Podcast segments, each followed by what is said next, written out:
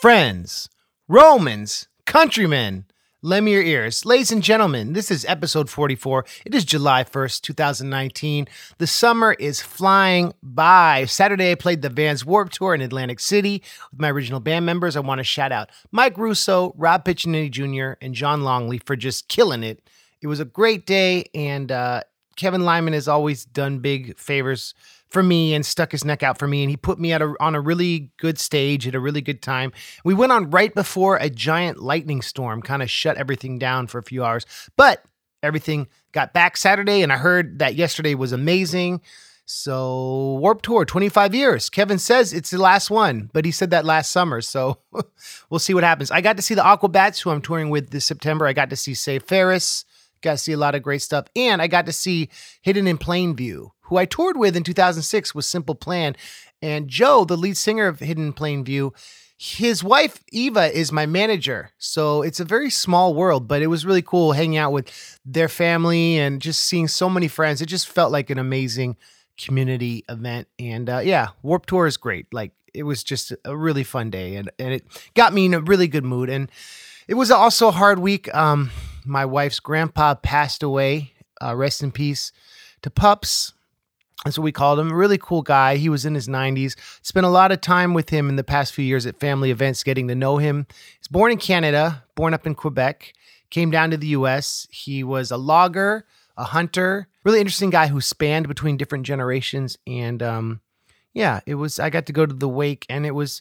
just got me thinking about like the legacy we leave is the people we inspire, the people we love. And this guy was so loved, such a funny, interesting guy, such a, I don't know, he'll be missed. I'm really going to miss him, and he'll always live on in my memories of him. So life is important. Every day is important, and every second is important. I've been thinking a lot about that. So I wanted to kick this episode off talking about just one of the themes I talk about a lot on the podcast is the role of inspiration and the unquenchable human spirit and the unstoppable moxie it takes to want to create anything or follow an inspirational path and hope it leads somewhere. And like, there's two sides of every creative endeavor, right? You have like the inspiration and the fun of doing something, being in the moment, creating music, working with bands, producing music, painting, I don't know, writing a screenplay. And then there's the arduous hard work, which is the marketing,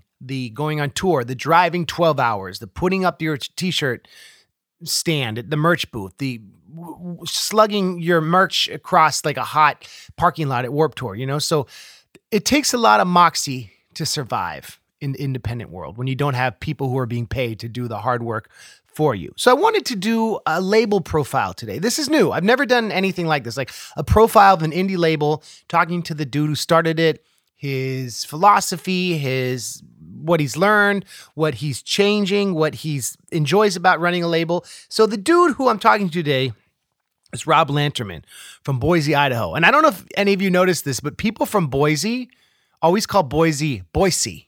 They say it with a S, and people not from Boise say it with a Z, Boise. So I guess if you're saying Boise, it's Boise, right? Because it's like, if you're from España, that's where you're from. You're not from Spain. You can't go, oh, people from España are saying it wrong, right? I don't know. It's like people from the East Coast always call Oregon, Oregon, and they call Nevada, Nevada. I don't know if you've witnessed this, but people just say it wrong. So I've been saying Boise wrong my whole life probably. So Boise, Rob is... very belaboring this point. Rob says Boise, and I should have asked him about this, like why I say it wrong, or if only people from Boise say Boise, but he's actually, I'm cracking myself up. There's no one here. I'm recording this alone. I'm cracking myself up. The the label's actually based in Caldwell, Idaho, which is like a suburb of Boise, which is the home of Big O, now Otis Julius. But to make things even more complicated, Big O just moved to Los Angeles. Big O is a band I toured with a few years ago, who I met at a festival up in Washington, and Big O's bass player, Rob Lanterman, started Hidden Home Records. So over the years, I got to know about his label, like know about the bands he puts out, his philosophy. And what I love, it's a punk label. What I love about Rob is that he has this approach of like, yeah, this music needs to be archived. I want to help my friends. So I'm going to invest in pressing their CDs or their vinyl, get them press and publicity, helped them with marketing. And it's like this really sweet, timeless, intrepid desire to bring attention to art that he believes in. No corporation, no corporate sponsorship, no one paying for Spotify playlist placement. It's just him and his friend believing in these bands. And I've always felt like post 2006, I talk about this and Download This Song, and a lot of my songs about the music industry kind of address this. I've always felt like the DIY approach is dope, but there's a lot of this like, oh, it's all for me. Like this, I'm just in it for myself. I'm gonna make my videos, put them on YouTube, put my stuff on TuneCore, monetize my streams, and that's it. I don't want to help other people. And maybe there are people out there who do want to do that, but I feel like that's the attitude with hip hop, especially. And even though the nerdcore scene, we tour collectively, we all kind of do our own thing with our platforms digitally, if that makes sense. Like we'll collaborate, but I'd never want MC Frontalot to create a quote unquote label and put out my music, or I don't think he'd ever trust me to do that, because you basically can do it yourself, right? If you're a one person industry creating content. But Rob has created this platform for people who need a boost. Let's say it's a band of people who do it as a side project until it takes off enough they can quit their day jobs. Rob helps invest the money in the CDs, the marketing, the publicity. It's just dope. So I feel like it's a old school approach that is much needed, and it's amazing to like learn of that. The Discord approach, which is a lot of, Ian MacKay's old label or current label, like the Hopeless Records approach, the idea that we can create a home for these people, which is based around touring and community. I freaking love it. So even though they're from Boise, even though they're from Idaho, let's just say, Rob talks about on the podcast how a lot of the bands on his label are actually from Salt Lake City.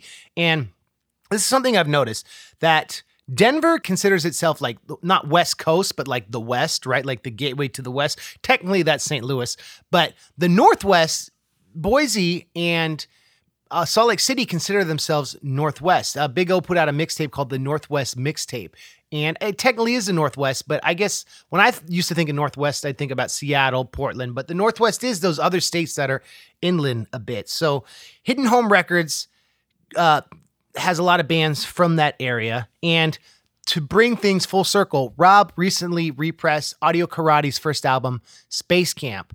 And Audio Karate toured with me in 2004 with Say Anything. And the first time I toured the UK with another band was with Audio Karate, a band called My Awesome Compilation, and a band called Piebald that I sampled for iGeneration. So this is my discussion with Rob Lanterman. We end the discussion talking about C.S. Lewis and some of our religious beliefs, which is kind of a cool cap to this. It just shows his depth as a person. And he talks about his band Shrug Dealer that he plays in. And I ask him, why don't you sign Shrug Dealer? You're creating this platform for other people. He's like, oh, it's punk rock guild. I don't want to hook myself up. I'm like, what? Come on, Rob. He's a musician too, so that's why he appreciates both sides of the coin. We end with a song with Big O that Rob plays on. Big O is now Otis Julius, but Rob plays bass on this song. It's called Lose Control. So thought I'd drop that flavor. And I think that the main topic that is really interesting is we talk about the importance of building a local scene versus like when a band should branch out and play different cities. So that's what's up. This episode is brought to you by some of our new Patreon supporters, Jacqueline, Aaron, and Hercules. Thank you very much. And shout out to some of our old supporters who underwrote this episode, Andrew, Maverick, and Joe. Show news, Saturday, July 6th, I'm playing Anime Midwest with Whitey Cracker, Mega Ran, and a bunch of other artists near Chicago in Rosemont, Illinois. So that is this Saturday. Come check it out if you're in the Midwest. Happy 4th of July. For our international listeners, 4th of July is the time of the year when Americans wrestle with our confusing identity by getting drunk and blowing things up and enjoying the sunshine. So happy 4th. I'll be in Philadelphia the 4th of July working with Rodney from the Dead Milkmen on this new project I'm doing, which is a Poe project that's coming out in the spring. But I don't want to spoil that. And I don't want to talk too much about the future. I want to talk about now. I want to talk about Hidden Home Records and Rob Lanterman and what's going on with the awesome Northwest punk rock scene. So let's dive into that. Thanks for listening, and I'll check in with y'all at the end. Peace.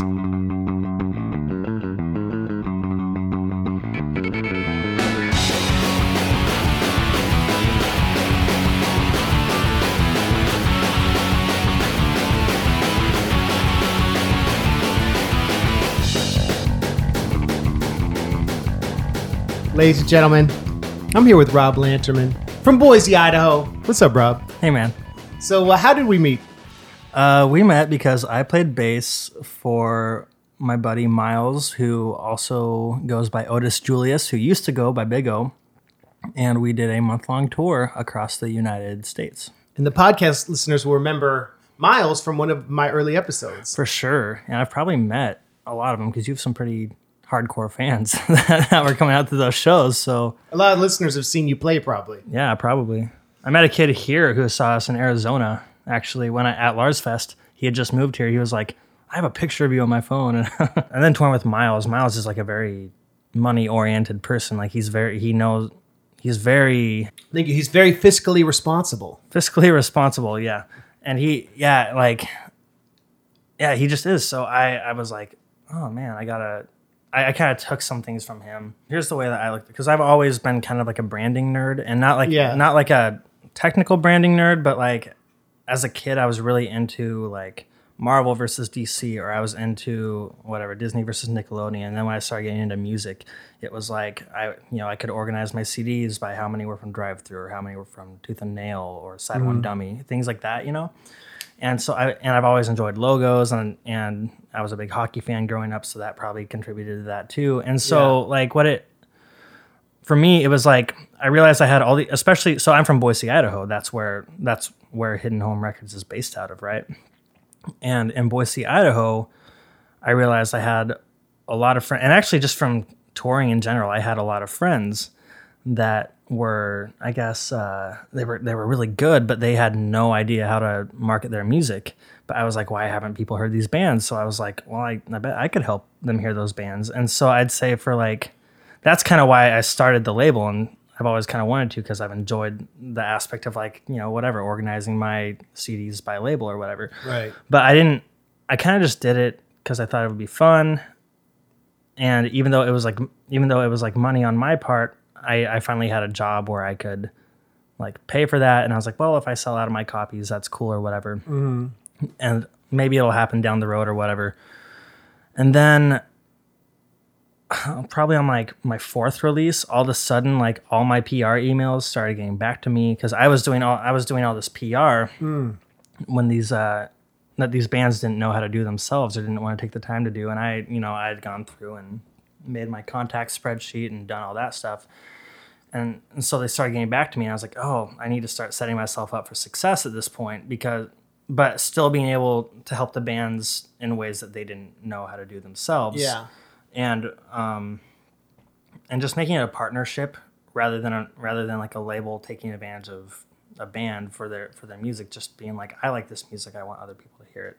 The thing about the money though is like, you hear about all these labels in the 90s that were very much like, oh, we don't have any receipts or royalties from that label. We don't know what happened to them. And so I thought that was kind of all on the table when I was working with these bands at first. But then once I started making money, and not even really making money, just making money back, I was like, oh, well, damn, now I have to do something about that. So, right. So that's kind of been, right now my process is basically coming out of a period of financial idiocy. I don't know, and so I'm basically what I'm trying to do right now is become a legal business. So an LLC. Yeah. My roommate just got an LLC for studio work and for tech, for IT stuff. So, because then you know what, you can deduct your losses, and that is great. Then you don't have to pay taxes on your stuff you haven't made money on. Exactly. And I wonder how many of my record label peers, even the ones who are way better at money than I am, I don't think most of them even know that. The ones that I talk to, right. Even the ones who have had really successful releases are still well, we're not really making money off of our other releases, so why would we become a legal label and get the government on our ass? But it's, I don't know, but man, the government's going to see anything through PayPal or whatever, right? So it's important. Right. That's kind of why we're bringing the information to the people. Right. And so what I just finished was, for all of my PayPal receipts from the get-go of the label, I have them all recorded. Yeah. I'm going, I'm go for, I'm going through my personal PayPal for anything I paid for like a pressing or whatever. Because this was all out of pocket, and a lot of DIY labels do it out of pocket. Right, so it's their personal. Yeah. It's like they're spending money for fun, right? They're not trying to make money. No, it really is, which sounds crazy to everyone, but it's, I don't know. We all like doing it. Like people, like my parents don't understand it. Like some of my friends don't understand it. I think the ones who are kind of into punk rock do. Well, you know? What's been your biggest like commercial success? We helped out with the Audio Karate repressing, which is a band you know. Yeah, my first U.S. tour was with them and Say Anything. Right, and that turned out that went really well because you made vinyl for them. Mm-hmm. Well, so really, this label Wiretap Records kind of headed the project up. I actually emailed them about doing tapes at one point to re-release their records, and then they said, "Hey, there's this other label." And I had friends on that label, and they were like, "Yeah, this label Wiretap Records wants to is putting it out on vinyl." And so Rob from Wiretap, invited me to be a part of that, and so we did as an investor, yes, and a brand ambassador, yes. And so we ended up selling out of all of the first copies. We still have some of the second pressing, but did they share the streaming with you, or just the? No, that's all, I think that's all through Kung Fu. Kung Fu put it out originally. Yeah, yeah.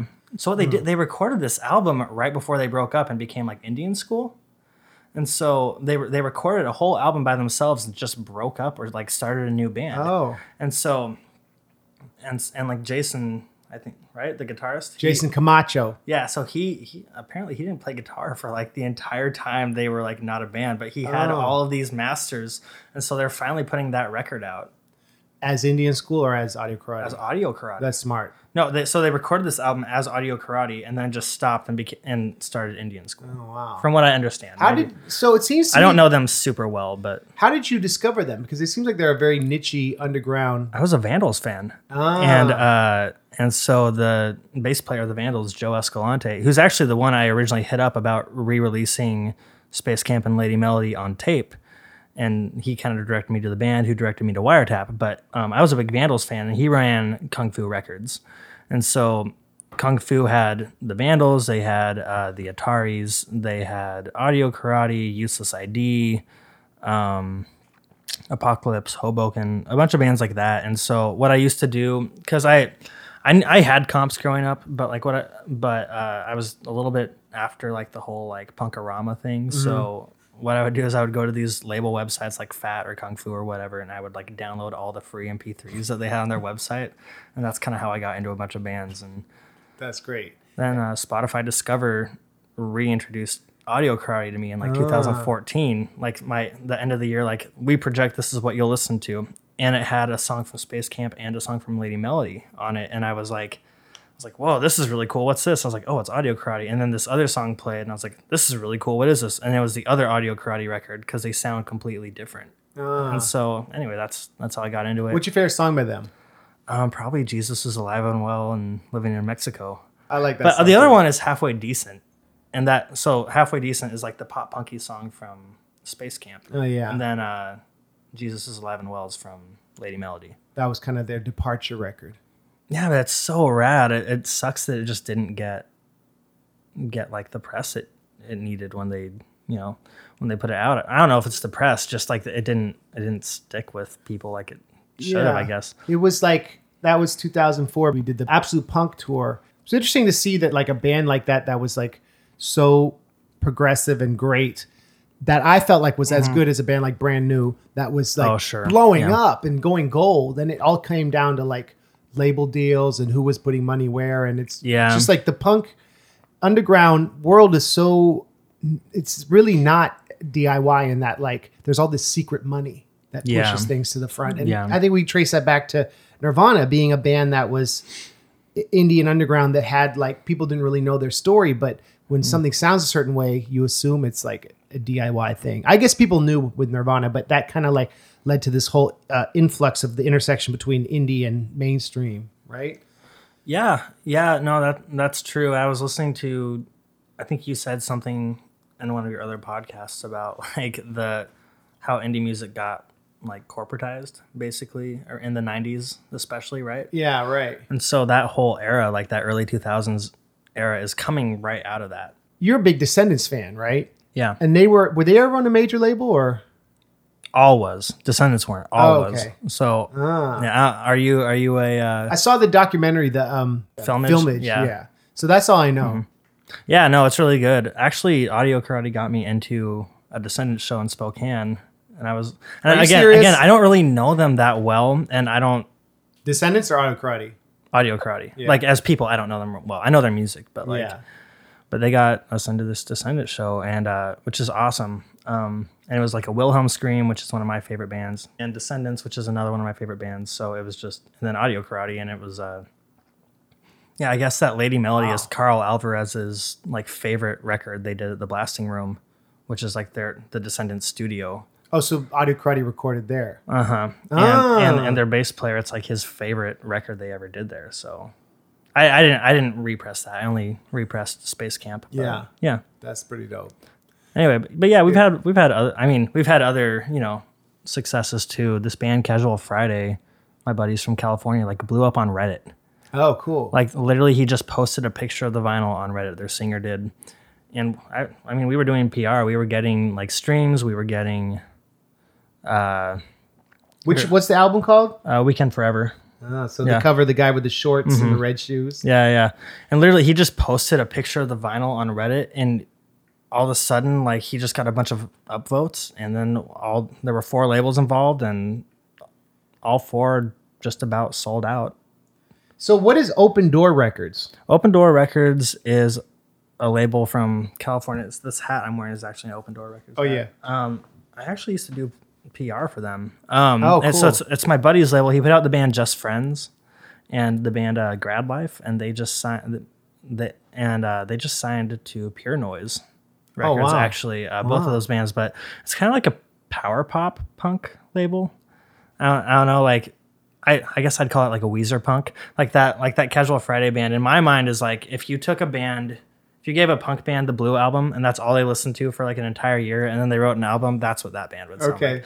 But it's cool. It's really rad though. It's really fun. And Casual Friday's obviously on Spotify. And yes, cool. They are. Graduating Life, are they? There, no, that's Open Door. A lot of them are going to be Open Door bands, I bet. Okay, because they're from that local scene. If I type Wicked Bears, which is another one of your bands, is it going to be Hidden Home? It might be, yeah. Let's see. I'm just curious. I think it'll be a lot of Salt Lake bands, and I've worked with a lot of Salt Lake bands. Odd Robot, Problem Daughter, Dead Bars. MCKC is a Hidden Home guy. Okay, good work, dude. But that's just the dude from Wicked Bears. But like I can't. The other bands are kind of all on Wiretap, actually. And here's the thing I wanted to talk about is like, you talking about branding in the beginning of this interview. And years ago, when I first played Warped Tour, a lot of the listeners know this. I signed Weird Science, who was the drummer from Coheed, who's now back with Coheed. And it was my hope that all MC Lars fans would love his records because I did, and vice versa. But it's very different than me. And if you type Weird Science in the Spotify, you know, like I licensed the second album. It's all like Sage Francis, Idea and Abilities. It's kind of like the underground serious rap. Yeah. And so I realized that you can't kind of force a brand association with music. The algorithms do that for you. Right. And that's for me, you type me on there, it's all the nerdcore guys and comedy and ska stuff. And so it's like this question of what I'm interested in, starting an indie label, starting from the ground up, like, can you create these algorithmic similarities? And is it by taste or is it by bands that tour together? You know what I mean? Like how much power do we have over the robots? I'm kind of finding that it's bands that tour and play shows together. Okay. The more I look into it. Yeah. I mean, there's definitely like scenes, and there's definitely bands on Hidden Home that if you like, especially kind of the emo bands, I think that if you go to their Spotify profiles, they'll be on each other's like related artists. But in general, I'm finding that's just a scene thing. And like, I don't know if Hidden Home is really based around a scene as much as it's based around my taste. And there's definitely a little bit of a scene that's come along with it. Like the bands know each other and they'll play shows together and book shows for each other. And that's rad. But a band like Wicked Bears tours down to California almost exclusively, you know? And so when they're down there, they'll play with like the Wiretap bands, like Odd Robot, or their friends in Salt Lake, Problem Daughter, just signed to Wiretap. Right. So it's just going to be like, I don't know. I mean, I think part of it is that I'm based out of Boise, but I work with bands from all over. Because you're international. Do you have international bands? I have a couple. And you have international? I have three. I'm going to Fest with one. They're from Denmark, and they're called Forever Unclean, and they're flying into New York, and then we're going to drive down to Fest together. That's dope, man. Yeah, I'm going to be their merch guy. Yeah, they're really cool guys. And so they're flying to New York. We just we were part of a 7-inch with them and a few other labels. So that's cool. And then what's your band you just started? Or you said you're playing this August? Do you want to get into that? Yeah. I play in a band called Shrug Dealer.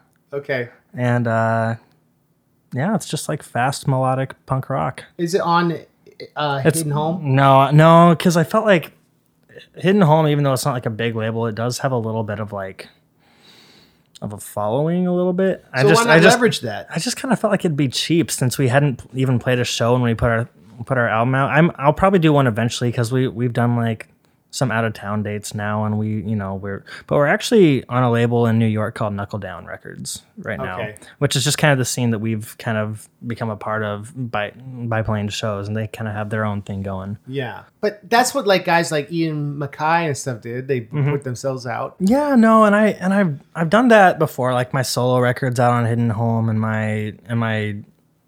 a few of my bands have been on Hidden Home, but Shrug Dealer just hadn't even like played a show yet when we put our EP out, and like no one knew who we were. So I don't know. It just felt weird. I'll probably do it eventually. You have integrity, Rob. Too much integrity. It's just guilt. It's just that like punk rock guilt or whatever. Let me ask you a question. It's stupid. Let's talk numbers. What? Oh, how much? No, this is like good for business. And if you don't want to talk about this, you don't have to. How much do you guys gross on digital a month? A band, their sales don't keep up if they're not, or like they're not touring, the sales don't keep up. If I just put a release out and I get on a bunch of Spotify playlists, then it'll shoot up for sure. Right. And like that happened last month with Urban Outfielders. But it wavers depending on how active the bands are. So there's not like a number you can rely on per month. No, not for me. Interesting. I'm not really, I don't know. It's kind of embarrassing to say. Like, yeah, so it fluctuates a lot, which is why a lot of people don't start labels because they don't know what it's going to generate. Yeah, no, you definitely have to like it and be in it for like the passion of it. I think that they're the more, I mean, I guess I'm kind of in a transitionary stage right now, but I think that in the next couple years I'll start seeing a little bit more activity and growth. Cause I'm learning how to do it better too. You know what I mean? Yeah. Like, so even promotion, like I've always been good at online promotion, getting reviews, getting streams, getting interviews. For the most part, I've always been really good at that. A lot of the sites that I read before I started a label are now sites that I know the people of and that they'll cover the band, but that stuff doesn't work as much as I thought it would. Like, like people don't follow up. In my like hypothesis, people don't follow a band just because they're good, and because there's so many bands, people don't follow a band just because they're on a website they like. Yeah, or even if a video goes viral, they might not remember the artist. They'll just be like, they're on treadmills. Yeah. I think Reddit works pretty well in all honesty, but other than that, like people follow bands because they tour. Even the bands with the roughest recordings on my label, if they do like a weekend, I'll get like 1 or 2 CD orders for them. You know, and it's not even like, I don't know, if every band just took like 2 weeks out of the year and played out of town, we'd probably all get a little bit more money. And it's the question of how the heck these people get people to come see them, right? If you're a band from Boise and you're playing San Diego, you have to be on a bill with other bands people know. Otherwise, it's kind of fruitless, right? Right. And that I always felt like every great tour I've done is when I'm opening for like a cult band that people love or an artist, because then people have an association with you. And all the new bands I found, you're right, have been through live shows, opening for like bands that I love. And so I guess the question is, at what point do you try to negotiate stuff with agents and stuff to get your bands like the right tours or the right shows? Or do you just say, go, see what happens? I don't know. Cause I don't I don't know who I would talk to. I've had a few bands hit me up and be like, "Hey, can you get us on other tours?" And I've kind of been like, I don't know a ton about that. I can point you to people who maybe do. Yeah. You know, and that's kind of been my thing. Like, I can press your record. I can get you press. At least digital press. Yeah. Which is pretty much the only kind of press now. Yeah. For the most part. Yeah, it's been difficult. And when did you last look at a magazine and see press on a band and be like, "Ooh, I'm going to listen to that," like a physical magazine? It's been a long time, right? And it's not that I don't want to; I just don't even think about it anymore. Yeah. But also, I don't see, like, when I was growing up, it was like alt press, and I don't see alt press in stores anymore. Alternative press. Mm-hmm. Can I tell you my story about them? Yeah, please do. All right, so I'm gonna no disrespect to them, but. Years ago, I did a tweet that I talked about how they'd become like a fashion magazine because it was always about like the coolest bands who looked the most fashionable. Mm-hmm. And they decided they didn't want to review the Zombie Dinosaur LP because of that. Because I tweeted that, and I realized they were following my social media. Probably shouldn't have said that. But so we had a friend who produced part of that record who had someone in the business side who premiered a video on this site. Mm-hmm. But I realized there was like this division there between the social media people, the print magazine people, and the business team. And it's very interesting because, like, alternative press, like you said, it's now, mm-hmm. it's really an online platform. Right. I don't see it in stores either. Do they still print it? I don't know. Jeez, let's look. I actually almost, I'm sure they do. But I remember when they got smaller, like they used to be like full size magazines and then they became smaller magazines. Yeah. And, I think they still do print it. Yeah. I actually interviewed to work for them. Are you serious? Or like, yeah. Well, I don't know if interview is the right word. They had like a something for their digital content, like so you'd have to be like awake for like this amount of hours and keep your eye on all the music stuff. And if like something newsworthy came up, you'd just bam, bam, put it on alt press. So I interviewed for that job. I guess I took the test for that job. I applied, and they're like, "We want to see what else you can do," but then someone else got it. Where are they based? Cleveland. Right. That's why they always have the alt press awards. There every summer. Yes. I don't know. Maybe it's just getting older, but you just don't relate to all the bands in that. But you know what? There's this really cool band, Ramona, that was from Seattle. I saw them play in a basement in Boise, and now they're in Philly, and they signed to Red Scare, and they were just part of that whole. They're just in AP, so maybe they are covering bands I like. I don't know. Not a lot of them that I've. Oh, there's a lot of swoopy hair. They're always the alternative swoopy hair. They're always the alternative press. I remember I first heard about them because in the 90s, they were the first magazine to have Insane Clown Posse on the cover. No way. When Malenko came out. Really? Yeah. And it was like, they were like, because no one wanted to put them on the cover. So then now alternative press probably would be like, oh, Juggalo bands. Oh, it's not cool. Blah, blah, blah. It's so easy. I found this. For me, with British press, like there was a magazine called Kerrang, which is like a rock magazine. And when the laptop EP came out, they were all over it. And when The Graduate came out, they were all over it. But then when I started doing ska and the nerdcore stuff, they told my publicist, "Oh, MC Lar is not a Kerrang artist." But 3 years ago, I was. It's just like you come in and out of fashion with the scenesters who are the gatekeepers in that world. And so I was like, yeah, you don't need them, but you don't also have to tell them they're a fashion magazine and piss those people off. So it's like, I've always liked to point the finger at people who feel like they're too cool for school, but it really is just, it's like the popular kids at school with the right, I don't know, Atticus hoodies, right? It's not, right. I don't know. I've always been a little bit against that, which I'm a fan of like the underdogs. Yeah. Oh man, that's funny. I've always actually been kind of a, yeah, I'm the same way. I've had to tone it down with the label a little bit. Because what way? And like, well, I just can't. So I mean, and I've straddled this line and probably crossed it, but like some labels, like Asian Man per se, Mike Park will tweet his stuff out. You know that like he'll just tweet his opinion out, and I'll do that too. And like Audio Karate, the band, does that too. Like it, and other bands I know do that, and it's fine, it's great. But there's just some opinions that you have to keep to yourself when you're when you're representing like a bunch of other bands and people, unless it's something like, so you can't always be like, fuck this publication or whatever, like, especially unless it's something that's like super wrong and unethical. And like, everyone's going to be like on the same page as you. Like, you have to think about the fact that you're like, you can't be as immature as I like to be with my humor, or like, be diplomatic. Yeah, you know, you can't be all Tom DeLonge about it or whatever, and like be talking about like dicks all the time. Like, yeah, but someone like Fat Mike, like he's Fat Records is still doing well. Yeah, but he doesn't tweet from the Fat Records like Twitter account, things like that, you know, and like also his wife or his ex-wife runs it, and she seems mature. So does does Mike Park have a different Twitter, or does he do it all through the Asian Man Twitter? He does both. Uh-huh. Interesting. Yeah, I've had friends who work for him, and he's done a really good job, I think, of like letting people know that this is him. Like, he is Asian Man Records. Totally. You know what I mean? Yeah. I don't know. It's really interesting. I think Recess Records has done that as well.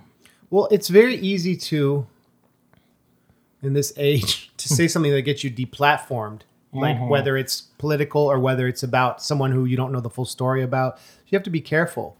Punk has become very diplomatic, and it's weird. It is very weird. I would agree with that. I think it's a lot of overreacting to serious problems. I don't know. You've probably seen that Bo Burnham interview where they asked him about comedy. No, and they asked him about like, you know how Jerry Seinfeld was all like, oh, I don't perform at college campuses anymore. I'm Jerry Seinfeld. You like because they're too sensitive. They're too PC or whatever. And Bo Burnham was like, yeah, that's like kind of lame though, because he's like, you're responding. They're overreacting to real problems, and I'd rather take people who care about real problems than like people who are racist or whatever and like comedy. You know, okay. Like people who understand comedy. But are okay with the bigotry. I'd rather take the people who don't understand comedy yet, and who are not okay with bigotry. Yeah, exactly. Right. So, yeah, that's kind of what he said, and that's kind of how I feel about the punk scene. And I feel like, as like a token millennial or whatever, especially from a place like Boise where there's a lot of privilege. There's not a lot of diversity in Boise, and so there's a lot of privileged people trying to kind of prove how woke they are, mm-hmm. because you know they feel guilt over it or whatever, and in my opinion, and I think that a lot of the things that I thought were overreactions in the past, or them kind of stroking their egos or overcompensating, has evened out in a lot of ways. Okay. And so I think the punk scene will do that, because eventually you just have to realize that people are not perfect. Right. And like, yeah. and the punk scene, I think, is definitely, at least the modern millennial punk scene or DIY scene or whatever, has kind of like, it has dropped a lot of like, not a lot, but it's dropped some of that, like, no, what's the term? No holds barred. Uh-huh. Like, it's dropped a lot of that stuff, I think, and been like, okay, let's keep each other accountable. Let's talk about things. And it is definitely kind of weird still. There's still like buzzwords that float around, and there's still like the ego stroking, but I don't think it's as extreme as it was like 2 years ago, 3 years ago. I think people, I know some of you listening, we might not agree with my politics, but I think a lot of people in the punk scene, there's this reaction because people are frustrated with our president and that current situation. So it's like that community is like, okay, we have to be twice militant and twice as real and stick together and stick up for women because they're not mm-hmm. being represented on mainstream platform, and all that stuff is good. I think there's merit to that for sure. Yeah. Like, I don't think that's unfounded whatsoever. Yeah. And I think punk is the place where things are supposed to be extreme, and it's really cool to see someone like you with your label, where you're not having a corporation dictate what you can and can't mm-hmm. say on your platform. So I would say that, like, with your label, that you can tweet whatever you want. I don't know. No, if the bands don't like it, they're free to go just put their stuff on TuneCore themselves. No, you're totally right. And no, it's not. I mean, it was more of like a maturity thing. It wasn't like a political thing that I was talking about. It's just like, okay, like, example, Wicked Bears stayed at my house one time, right? Uh-huh. I'm gonna call them out, and the guitarist wrote me a thank you note, and he drew a penis on it, and so. This is like year 2 of the label, right? And I post it on our Instagram. Right. And then I was talking to my roommate. My current roommate was in a band in Boise that I put their last record out called Skittish It's. And he was like, yeah, that was the only thing I saw that I was like, I don't know about that. was the penis, you know, on the thing. So I was like, okay, well, maybe I need to just like, because I am representing other people. Like I'm down to talk about my opinions. I'm down to be funny on my own time. But when I'm like representing the label, doing things from the label account, and more professional. And I still screw this up sometimes because I don't know. I grew up being a very scared kid, I think, of like offending anyone. And now that I've kind of dropped that, I think I go over sometimes, you know? Well, it's like you go backstage at any venue, the graffiti is so foul. And the phallic drawings is just like so ridiculous. Like the Auto Bar in Maryland, that top floor is just horrific. It's like literally 1,000 male genitalias drawn, eating each other and fighting, and it's just like so. It's like it's creative though. It's creative, but there's stuff that like right. It's like locker room humor that maybe people who follow on Instagram don't want to see that. So maybe that was your friend's point, right? Well, yeah. I mean, I don't think that anyone really cares that much about little things like that. But I think there just is a, or if I'm poking fun at the bands. Yeah. Which, you know, especially if they're my friends, but it can make their band look bad if I'm doing that from the label account, which I've done. You know, like I have to be mindful of that stuff. That's because, true. Like, you can't be like, you could be like, Joe sure should wash his pants. You can't be like, Joe doesn't know how to tune his bass. Right. It's like depending if it's musical. It really depends on the band and like. Yeah, I'll have a story for you after after this is done. You know my drummer, John. Did you ever meet John? Yeah, I did meet John, So I have a song about how his house is messy. Yeah, I know that song. But I would never do a song like, John can't play on beat, because John can play on beat. He's a badass musician. So it would be like lame to criticize someone's musical skills. See, yeah, I don't know. I mean, I think that the bands I work with are generally good enough that I could poke a little bit of fun at their musical skills because they're all good, so it wouldn't like no one would take it seriously. But I think if I was going to be like, I don't know, like John can't keep a steady girlfriend because he cheats on all, you know, like things like that. Not our John, a different person, right? Talking about their no. I don't know John, but like I mean I've met him, but I don't know that's true. But you know, you wouldn't make a joke like that about someone's like personal life. That would be really offensive to them. Or like Felix, he does too much cocaine. Hey, Felix, right. You don't want to. Yeah, right. You don't want to put people on blast on things that will make it look like you're unprofessional working with them. Right. And even if you're kidding and you think it's innocent enough, I've realized that sometimes they don't think that. So you just have to be careful because you are representing them. But then you're also running this DIY label where every other DIY label is trying to be Mike Park, but you realize you're not Mike Park, and so you can't get away with all that stuff because people don't know you like they know Mike Park. People don't associate Hidden Home Records with Rob Lanterman. They associate Hidden Home Records with the bands that I'm putting out, you know? Right. And so even though there is a little bit of value, they kind of associate with my mail guy to an extent, actually, because I've just put his face on a bunch of stuff, and he's funny. People seem to like him, but what is it? It's that. What is it? A mail guy? My mail guy, yeah, Mike. He played in the band Carry On Kid. Oh, and he sends out all your packages. He's actually Miles' roommate right now. But he just keeps all the stuff in his garage. So he does the inventory. Mm-hmm. So it ships from Boise. Yeah, it ships. Caldwell. Or Boise. Caldwell, technically, but I don't know. It's a Boise. I'm a Boise guy. It's a Boise label. I'm not gonna let that go. Because in New York, you don't want a ton of CD stock in your apartment. Boxes. No, you don't. You know, and Mike, as soon as we stopped living together, he was like, "I'm going to buy a house now." You know, and he did. He bought a house. He bought a yeah. Have you been to Miles' house? Okay, we almost stayed there. I think you'd like Mike a lot. But. Did Miles move to L.A.? Did you know this? No, I didn't. Yeah, so Miles did our Kickstarter fulfillment. Thank you, Miles. And he had tons of boxes and stuff there, and it was a long process, but we're getting returns and stuff that like or people change their addresses. So. That sucks. He's moving to LA, so we're having his roommate Mike. Mike, my mail guy, is gonna have to mail stuff to LA for him. Oh anyway, yeah, he'll be good at that. That's cool. I mean, that's like Miles was nice to do that for us, and we paid him, but not like as you know, we didn't pay him a ton, but we paid him what we could, and like he really put a lot of time into that, and that's what the label thing is. It's not this community is like I don't know. You pay your dues by paying infinite time and not monetizing it. you know you're not going to make a dime for years probably. That's a very nice way to put my expensive hobby.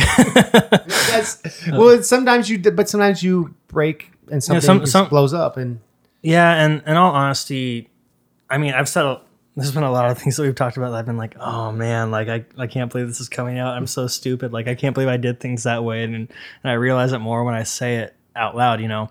But like my philosophy on it is like I started this label because I want to help bands that I like, and I have a pretty low bar for what they do, you know, in order for me to work with them. Like I'm not gonna put out vinyl for a band that's not gonna tour, okay, for instance, right?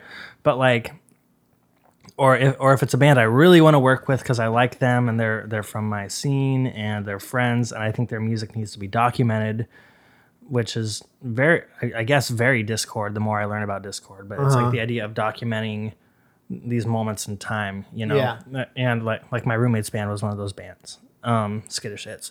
But anyway, so if I'm going to, like, my threshold is pretty low, but, like, the way I look at it is some releases break even, some don't. I'm just kind of here to help the bands, but I need to set my, but what I've changed is the way that I make deals with bands. Mm. So I make it, so at some point, I'll hopefully be able to at least break even. Now, it'd be awesome if every band sold out the way that Casual Friday or Audio Karate did. Mm. And they're just not going to. And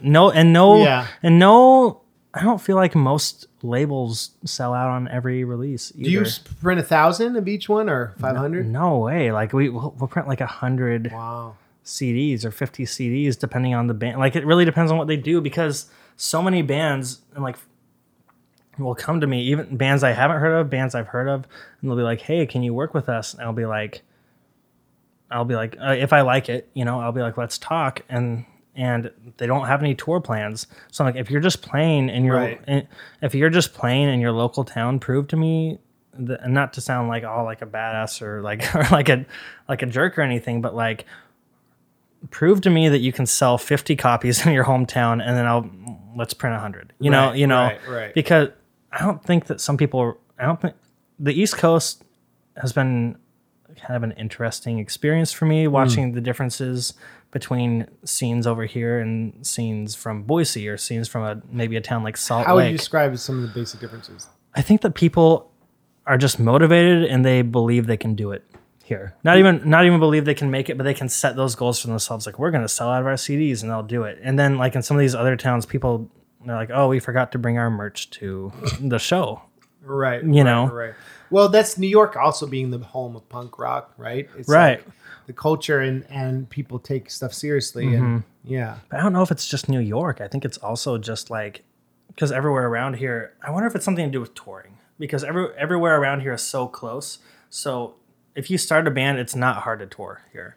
That's true, actually. If you're in the middle of nowhere, your dreams get shot down a little bit. City to Boise, right? To Boise it is, yeah. And there are some really great bands from Boise but none of them sell their merch unless they're on tour. You know? But you know, Rob, like I don't sell physical stuff for the most part unless I'm on the road or unless we do a Kickstarter where people pre-order it. Well, what I mean is like they don't even take their stuff to shows to sell. That's what I mean. And that means that's not professional. But yeah, but there's also I think there's also a really big local support around here, and there's not in Boise, in my opinion. You know, and coming at least for the punk rock part of it, the people in Boise don't come to see each other's bands.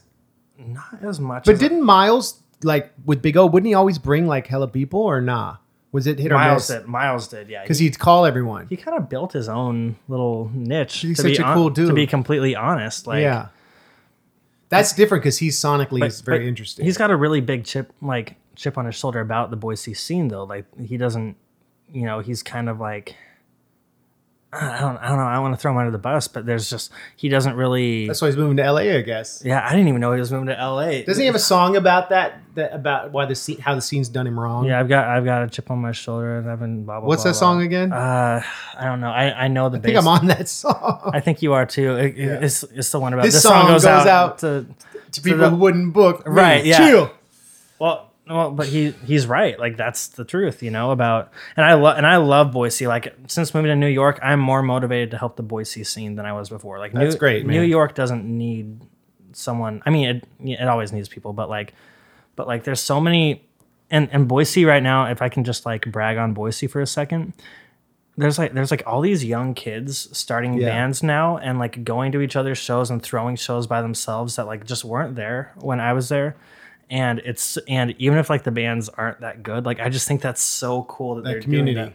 Yeah, that community. And those bands they're gonna start good bands later, you know, but they're all finding independent music and they're all starting these bands, and like those are the kind of bands that I'm actually really interested in working with right now, because those are the kind of bands that I feel like I could help them and they could push the Boise music scene into more community. It's really interesting to me because it seems like the dichotomy now with music is you do the scene, you play locally, you sell merch, you try to get your friends to come out, or you just go hard, make a YouTube channel, buy a green screen, and do 1,000 rap videos about Marvel or Star Wars or you know what I'm saying? Like with the nerdcore stuff, like video game stuff, or you become like a theme band and just really go hard on YouTube, and you can monetize it. And it doesn't matter where you're from, and you have no allegiances or connections to a physical place. And it seems like those are the two extremes where music culture is going. And I really obviously am a fan of the former because that's where I come from. But I've also like loved YouTube and been able to use that for my own capacity. Oh, for sure. But it's interesting, man, because it's like, okay, so Miles, it seems like he's pivoting to do more of a mainstream thing, rebranding and like kind of like higher quality videos. And I think that's smart because then you're not relying on like your 20 fans in the city or 100 fans to like always come see you, because if you play the same town, you know, more than once or twice a year, your numbers are going to definitely go down a little. Yeah. Yeah, they are. Well, I'm just trying to think of on his level, cause I've played a lot of those shows with him. You know, I played Salt Lake twice in a year. He played Salt Lake 3 or 4 times in a year one time. It was great. Well, because he did one date, and then he played 2 sold-out shows with Froggy Fresh. Okay, so when you're headlining, it's different than supporting someone, I guess, right? If you're supporting someone who's got the draw, then that can be actually help, right? Right, because then I went back with him later. I guess it wasn't that year. It was like right at the beginning of the next year. But these was it Kilby Court? What was the venue? I don't know if it was Kilby Court. I've been to Kilby Court. I love that venue. But no, I don't know where it was. It might have been Kilby Court actually, but he played. So he played Salt Lake and then he played Provo. Oh, and so Provo is the big BYU town. Like Mormons love Froggy Fresh. Yeah, they do because he's clean. Because he's clean. Do Mormons love MC Lars too? I think they do. Yeah, shout out to the Mormons. Mormons love the Aquabats because they are Mormon. Yeah, which is great. Shout out to the whole Church of Latter-day Saints. Yeah, I actually have. Yeah, the punk scene in Salt Lake is really interesting to me. I'm not Mormon, but watching the dichotomy between like these Mormon kids who are into punk and are kind of more progressive Mormons, and then watching these other bands that are either, a lot of them are really atheistic because they grew up Mormon and they just flipped on it. So it's really interesting, like seeing the songwriting that comes out of that. There's a lot of really, really good bands in Salt Lake. They've got a cool scene, man. That's awesome. I'm really stoked on it. I almost put out another Salt Lake band this year. I probably put out more Salt Lake bands than Boise bands, actually. Wow. Yeah. That's tight. Yeah, I love it all. So but Miles, it's been interesting because you've played bass in different bands and worked with different people and seen their approach. And what always intrigued me about, this is the last thing we'll say about Miles, is that you're fine. He really... like you said, you have to hit the road to get an audience, and he's done that as much as he can. He knows it's an opportunity. That's why it was so dope that you guys did that whole tour with us, where some shows were great, some were not, but we survived it, and I think it helped his business grow a little bit. I hope. It did too. Yeah, and that's just the thing. It's like people remember that live experience, and punk and indie music is about, we're doing this because we have to and we want to, and we know that. It's not sponsored by Budweiser, but it's here. Right. And that's why, you know, I'll never want to sponsor on the podcast. And I'm grateful for the audience that listens and all the Patreon supporters, and it's like, okay, well, you don't have a sponsor on it, no, at all. So no. You're just gonna use Patreon. Yeah, I shout out the Patreon people support it. So the new That's people awesome. Every week I shout out them. So this is brought to you by these people. I love that. So yeah, and it's kind of like this. Your brand becomes your genuine personality, and I feel like that's knowing you. That's something that works well for you. People, you're a likable guy. I hope. I mean, I guess I hope so. I think that I'm just kind of over impressing people at this point, but I'm definitely, like, when I think about my friend put it really well to me. He's like, I think the thing I realized about Hidden Home is that all the bands are really good songwriters. Like they're all kind of songwritery punk bands, which doesn't mean they all sound like Red City Radio or like a folky kind of a thing. It just means that they're probably a little bit poppy and upbeat, even if they're like more of an emo band. There's kind of a flow to it that way. And I don't know. I hope that people can enjoy that or see that. Maybe they don't. Yeah. I don't know. So what would you say the most predominant genre is on your label? I just call it a punk label. I don't really worry about it. I guess pop punk is. I work in SEO, and I recently found out that that's your day job. Yeah, I recently found out that we are ranking #1 for Boise pop punk. So hey! I guess that's a thing. But what's the biggest band ever from Boise? Built to Spill. Yeah, Built to Spill. Then there's Paul Revere and the Raiders, and actually Youth Lagoon is from Boise. What's the other one? Youth Lagoon. Have you ever heard of Youth Lagoon? Okay, but Paul Revere and the Raiders covered "Louie Louie." Did they? Yeah, I don't know. That was one of their big hits. I don't know anything about them. I just know they're from Boise. Boise doesn't have a lot of bands that are broken out. Otis Julius. Wait, what about hip hop? Is there any rap from it, or is it too? No, there's rap. There's some cool rap there. Anyone that I might know? I don't know if you'd know them. I've actually worked with a few guys and went to school with a few guys. Andy O, Axiom, The Wise. Those are people I work with. Would you ever put out a rap album, or is that too like left field and weird? No, I've thought about it. I have a friend who used to play in punk bands who asked me, and then I actually had this girl who hit me up to put her rap album out, and she was really good. And I told her, like, hey, if you can't find a label, like, we'll talk. But the thing is, like, I don't know what I would do with rap. It'd be like starting over with the PR stuff, the way that, like, it took me. And every time you do something new with a label, like recording your finances for, or I guess catching up at this point, but like, or like doing the PR thing, like making your list or making your radio list or your distributor list, which is something both of those are things I'm working on right now. Like, anytime you do it, it takes so much time to establish that initial thing. And I guess I would put a rap album out. But they know your genre. Well, I just don't know how I would promote it, because I'm not so savvy on like the history of rap and like the culture of rap. It would have to be rap with like a live rock band to make sense. I think I'd like it better that way. It's not that I don't like rap. Like, I like some old rap. I like Nas and NWA and stuff, like the classics, if you will. But do you feel like you get like super bored and like angry at new rap? At new rap? Well, I don't know. Is this because we had the texting conversation about emo rap? Well, what do you think about that whole movement? I think that you are someone who's helped me be a little bit less jaded. So I think that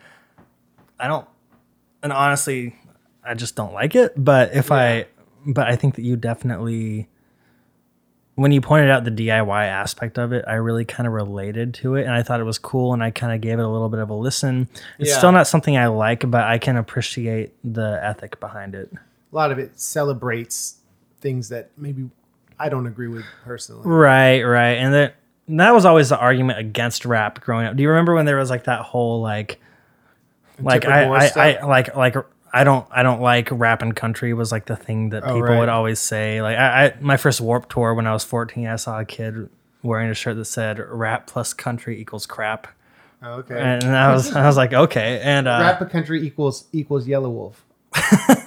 Now they kind of merged, right? That's the whole movement, the country rap stuff. But the argument was always like, oh, well, they're just singing about weed and bitches and money and partying, and then I realized, like, one, like, we all listen, like, all those people listen to classic rock. so they don't get any room to talk about like misogyny in music and these shallow topics. And then or drugs, even, like all that stuff, glorified drug use, you know? And then I also just think that what I didn't realize at the time is that there's just kind of some racist connotations under the surface. So even if the people who believed those things or were told those things weren't being racist, it probably kind of came from a racist place of like, because there was just such an opposition to rap music for glorifying those things, but which is like, I guess, like a predominantly like black genre, right? But not for like white music. Right, to say like I like all music but rap, that has a little racism in it. Yeah, I think that for some people it does, for sure. Yeah, like I like, if you genuinely don't like it, then whatever. But I think that, but I guess just like if you're gonna talk down on like a predominantly black genre for the same things that you and something you like, you're a hypocrite, right? And so there's something weird there, you know? Yeah, I agree, and that's the thing when people are like, I don't like rap music, but I like you. People say that to me. I'm like, oh, don't say that to me. You know what I mean? And no, I was kind of playing devil's advocate because I meant like, I wonder if the ethos of Hidden Home Records and like the family thing and printing physical copies, that stuff is like, and touring, that stuff is very antithetical to like the new, I feel like, aesthetic and business model of rap is that you just make YouTube stuff and you do a lot of it. You collab with people who are big and maybe don't necessarily tour unless something blows up, and you just put out tons of stuff and you don't ever print physical stuff. And a lot of, I feel like a lot of rappers, like I've toured with and stuff, don't have merch. It's just a different level. Yeah. Bigger rappers, you know, like when we opened for, for Young Jock or Snoop, like they didn't have merch because it's like, well, Snoop didn't have merch. He didn't even have like shirts with his face. No, on I mean, I guess there is a lot of Snoop Dogg merch, but like he didn't, it was a college show, so he didn't have like a merch booth. Right? Oh, okay. So it's different. Yeah. It's different. I don't know. That's like, I wonder how many, like if a rap, someone to sign with your label and work with you, they have to be like on your team. And I feel like, I don't know, maybe hip hop is a lot of individualism. I've seen that in the nerdcore scene, everyone wants to be like the big fish. So we collaborate, but we don't really work together business wise unless we're touring. You know what I mean? Signing with like, if Frontalot had a label, it would seem really weird to sign to it. It would seem like ridiculous because it would mean like his business model makes more sense than mine. You know what I mean? Interesting. Yeah, because we all try to build our own platforms. You know, nerdcore is so interesting to me because I didn't know it was really like a community until we did that tour with you, and it was definitely like, it was really cool though. And I think because it was the Ran Lars tour. Yeah. And then we were opening Two Big Fish. And there was so much, the racial unity in the audience and like the diversity in the audience was really cool, first of all, 'cause especially coming from like a predominantly like punk rock background. So where it's mostly Boise punk rock. Yeah, well, Boise too. Yeah. It's very non-diverse, but even touring, you know, there's not a ton of diversity. Right. At least racial diversity. So that was really cool, and it was very unifying and very awesome. But like the other thing was just like these people like were just so excited to be there and were just enjoying themselves so much, and for this music that like, for this type of music that I was so unfamiliar with. So it was just, it was fun. It was really cool. Yeah, and like cool. And they were so positive. There was so much I guess that's like the biggest thing that I took away from it was like the positivity. Yeah, that's they're happy to be at the show, and they actually, when the first band goes on, they're in the front because they are like, I think a lot of nerdcore fans don't go to a lot of shows, so it's an exciting thing when they do. Yeah. So like when Big O would go on, they'd all be in the front end. You know what I mean? Right. And that was dope, and they are very positive. We couldn't ask for like a better audience, and that therefore, so the branding there is just like the metrics of like Spotify recommending the similar ones to each other and Pandora and everything. Right. But it's like, that is kind of an intersection of old school and new school, like media, right? Versus, but I don't know. Imagine if there were a label that we were all on and that label had a lot of funding. Like, I don't know. That would have been interesting if that had happened 10 years ago. Would it have helped or would it have hurt the scene? I don't know. Like the streaming stuff? Yeah. Like if a record label had signed all of us and like funded our records, like the bigger artists, and then branded it together, maybe we'd all have collectively more YouTube views. I don't know. Okay, so can we get into your history a little bit? Sure. Okay, so the first time I heard MC Lars was on a podcast. It was on Mark Hoppus's. The Mark Hoppus podcast. Hi, Mark. I know you're listening.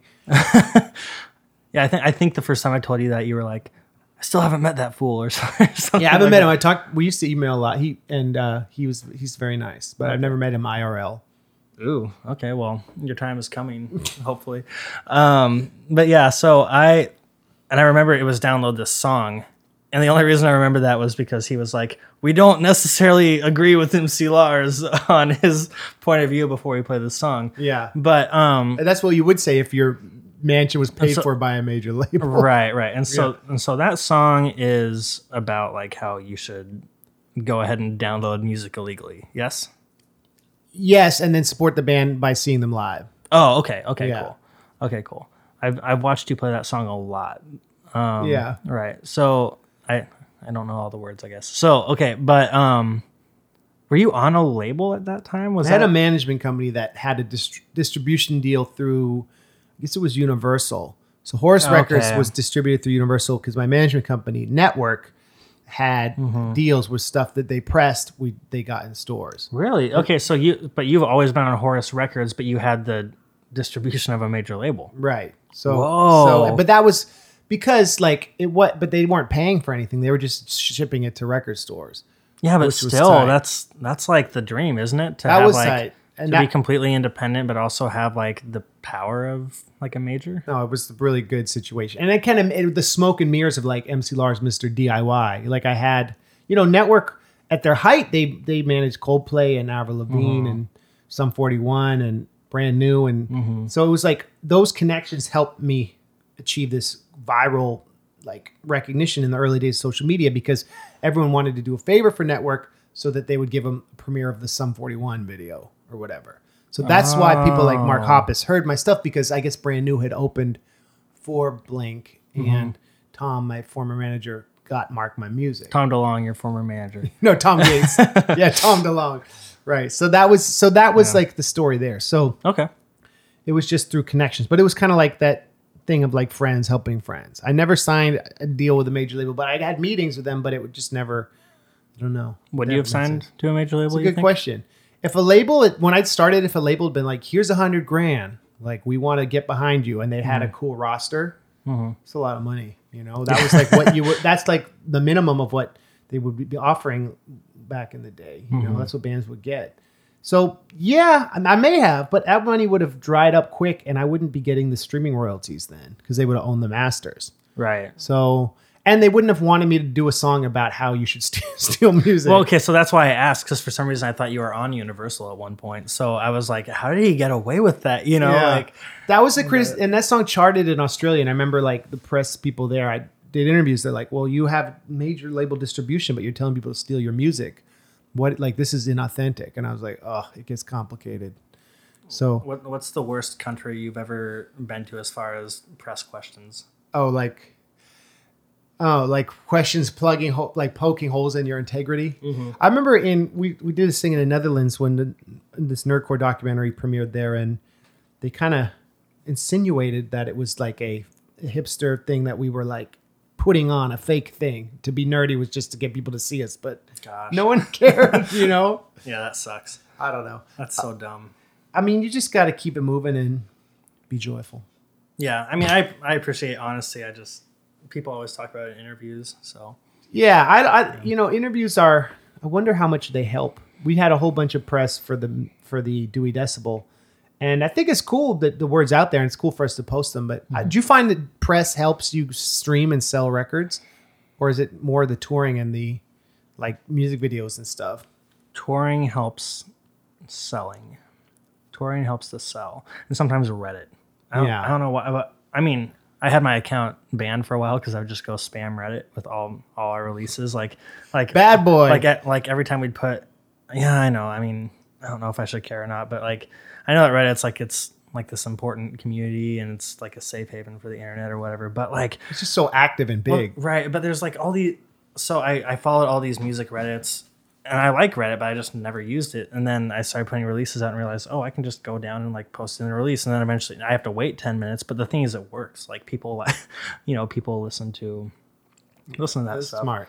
And so, especially if you get onto like a tape collector thing and you just put a tape out, or like a vinyl collector and you just put a 7-inch out, like things like that are really cool and people respond to that. It's actually, it's kind of one of, from what I can tell, it's one of the only places on the internet where people are still like active in a forum that isn't really strictly social media.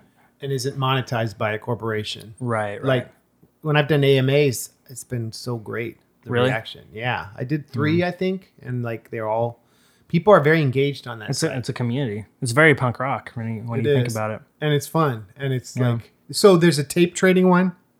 Yeah. Oh dude, this one guy, he wanted like 4 of the tapes we had. And so he sent me like an unopened double Mountain Goats LP for 4 of our tapes.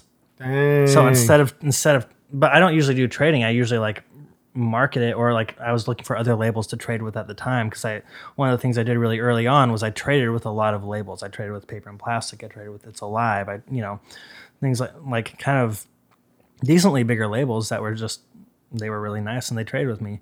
But this guy was like, I don't run a label, but here, I'll send you like this LP because I like these tapes you had. And I don't even know how he heard about all those tapes, but he did. So good job, Rob. The word is out. You're on another podcast. I haven't done a lot of interviews. Some of the bands I've been in have done a good amount of interviews. I don't know. I think, okay. So here's my theory, right? Yeah. I think that there's certain sites that still have built-in followings. And people, because you can watch the play count when you stream something with them. Like World Star, hip hop. Or, for example. Right. Or in my experience, like New Noise Magazine's website, or Dying Scene, or Punk News. And those sites will still, like, people are still active on those websites and they'll listen to the bands. Is Absolute Punk still around? Nah. No, he became like Chorus FM. Mm. So that's Jason Tate. Yeah, that's the same guy. Wow, okay. I don't know if I've ever talked to him. Anyway, but yeah, there's a few sites that have that like credibility still, but I still am not selling things. Even if people comment and they're like, this is rad, or we get a lot of plays. So you're saying if you get interviews on those high profile sites, it helps with brand awareness potentially. Right, it helps with brand awareness, but I don't really see a big sales increase. What's the biggest press you ever got for any of your artists or releases? Like the biggest platform, and how did that work? So translate. I'm not going to count the Audio Karate one because Wiretap works with Earshot. I mean, if you know, yeah, you know Earshot. Okay, yeah. Cool. Mike Cubulos, I think, and he's rad. But I honestly, the first Wicked Bears EP, I don't know why I had, you know, I. And how'd you get that article or that post? What? Oh, you're talking about one post, like yeah. Oh, not like the overall. Yeah, like one big like mainstream-ish. Rolling Stone cover. I would say I don't know. It's kind of cool you can't quantify, because then it means that you're just like fighting the good fight. It's not like a we did the Casual Friday record on. What was it? We did the Casual Friday record on Punktastic, and they got a lot of plays there. I also spammed it on Facebook though. I did the same. I did the Reddit thing through like Facebook groups. Yeah. Which takes a lot of time, but it works. Is the thing, like people, if you post it in the right place, like it just takes a lot of effort, and like that way you might sell a little bit more. Right. But anyway, so probably either that or the other thing I just thought of was the last release we did, which is by this band Urban Outfielders from Boise. They're like a baseball themed pop punk band. Are you playing that band? I used to. Okay. Off the record, I used to. Urban Outfielders. It's a persona band, so it's like you dress in baseball clothes. Yeah, my character got killed off. He had a steroid overdose. So, but yeah. Anyway, point being, you know that. That EP was on Punk News, and that was our first stream on Punk News. And that was like a big deal to me because I grew up on the Punk News website and like learning about bands and reading reviews and stuff like that. And that I don't know why that site hasn't updated its code for like 20 years, but you know, like regardless, people are still active on retro. People are still active on it, even with like a broken text and everything. So let me ask you a question, Rob. Please. What advice would you give an artist? And I wonder this, sometimes I've wondered, like, if I were to, I mean, I can't do this because I have podcasts and the Patreon and I'm very active online, but like, I imagine if I were to disappear for a year and go in a cabin and just write like 50 songs and put the best 9 out, that would be an amazing album. And like in the era of albums and 90s culture, that's what the bands would do. And that would then allow your career to progress. Mm-hmm. Is that possible still? Is that an antiquated idea? Is that like idealistic? Like what does a band, what, how can a band create the best art possible and then translate that into a monetized career as a musician? That's my question. That's a, I don't know why you're asking me that because I just told you all of the worst things about all of my business, quote unquote, mistakes, you know, right. And how I'm trying to overcome them, which I'm not, you know, I'm not over that hump yet. Like I can, like, I don't think bands lose anything by, I think they gain by working with me, but I'm not really gaining monetary amounts. But the idea is like, can you make a record that is so great that the indie promo and like one or two videos will then translate into a career for a band or a solo artist? Is that possible? I think it's possible, but I think it's lucky too, you know, like Macklemore, it happened for him, but he had huge, big agents working for him. So. Right. I mean, I don't know. I think of a band like, I don't know how DIY all these bands are, but I think I think of a band like, you know, Mom Jeans? Yeah. Have you heard of Mom Jeans? Yes. Yeah. I think from you. From me? Okay. Yeah. Interesting. Yeah, I don't really know those guys super well. I know a couple of them a little bit, but they're a band that blew up on Reddit working with an East Coast label, and they just... Now, you know, they tour a lot, and they're real cool. I bet. Yeah, they're pretty cool. I don't have a problem with them. Yeah. Yeah, I don't know. I think touring still matters. Is kind of what is touring. Like, I wonder if I think touring and going viral is probably what matters. There like you think about a band like Modern Baseball, who played a bike shop in my hometown, and then they had like a video get a lot of recognition and people really like the song. So an amazing video is the key. I think it's an amazing song. Good songs and good videos, because I don't think Mom Jeans had a video for their first record. They just got lucky. That's rare. Yeah, they just got on Listen to Us on Reddit, you know, and it just blew up. Mm. And but touring does so much. Like the band Just Friends, which was an Open Door Records band at one point, and then they went to Counterintuitive, and now they're on Pure Noise. Like that band, their first record could have been huge, but really I think what worked for them was that they toured a lot. Did they tour headline, or were they opening for bigger people? I mean, they were DIY touring, so that's huge, man. That's so brave. And they toured down thankless. To they toured down to Fest. My buddy Dan, who kind of runs the label, got them onto Fest, was able to do that, and he runs his label the way I run mine. You know, he doesn't break even on every release. He doesn't.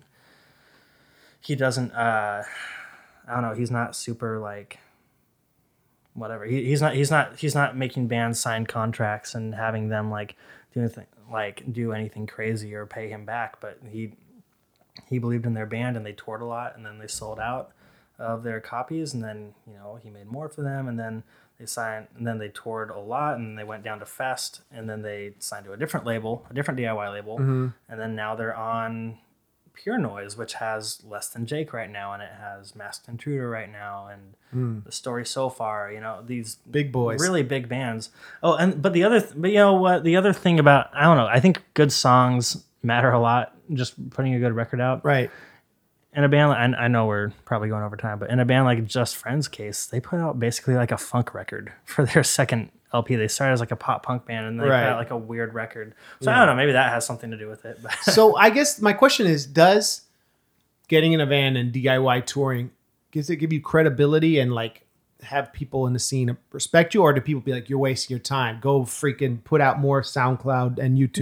No, people respect the hell out of it. I think that's great, but I guess I fear that like, a young generation doesn't care unless it's like trended on YouTube main page music. I just don't believe that at all. I love that, Rob. Thank you for saying that. I just think that people, if you put out a good, you need to be on social media, I'm assuming. Uh-huh. I mean, what do I know? I'm kind of saying this from afar, but like, you're an outlier. I'm an outlier. I mean, Casual Friday did really good, but you know, Casual Friday hasn't toured a lot. So our sales have gone way down.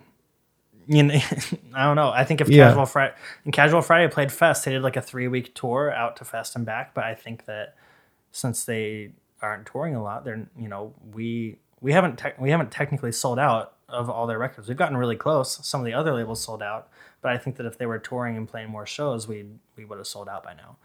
And that's expensive. And back in the day, labels would pay for bands to be on tour, right? They'd give them tour support. If they were a big enough label, I think they would. Yeah, and you can't do that when you're trying to recoup your costs. I'm kind of just trying to live in New York right now. But yeah. How many do you put out a year, new albums? The last 2 years, I've put out a lot of... The last 3 years, I put out a lot of albums, and then this year, I haven't put out much. Well, how many years have you been going since 2015? 2015. Right? I've done 25 right now. Oh, geez. So about 4 years. I was probably playing like 6 a year out at one point. Jeez. Do you think you'll do more or less? This year? In your life? Like, do you want to keep putting out less albums, or do you want to put out like a few? I want to put out like 3 to 4 a year, so I can really focus efforts on those ones. That's still a lot. Like it is, but I just want to do that so I can really focus all my PR efforts and all that stuff on. But for a while, you know, I was getting going, and we were getting press, and then more and more bands came to me that I liked. I was like, oh, cool, let's do it. Oh, cool, let's do it. Oh, cool, let's do it. And then I was like, okay, this isn't working out as good as I thought. Yeah. So, yeah, anyway. What's your plan? So 10 years, where do you want to be? What's your dream for the label? In 10 years, I want to still be able to put out a record here and there and have people listen to it.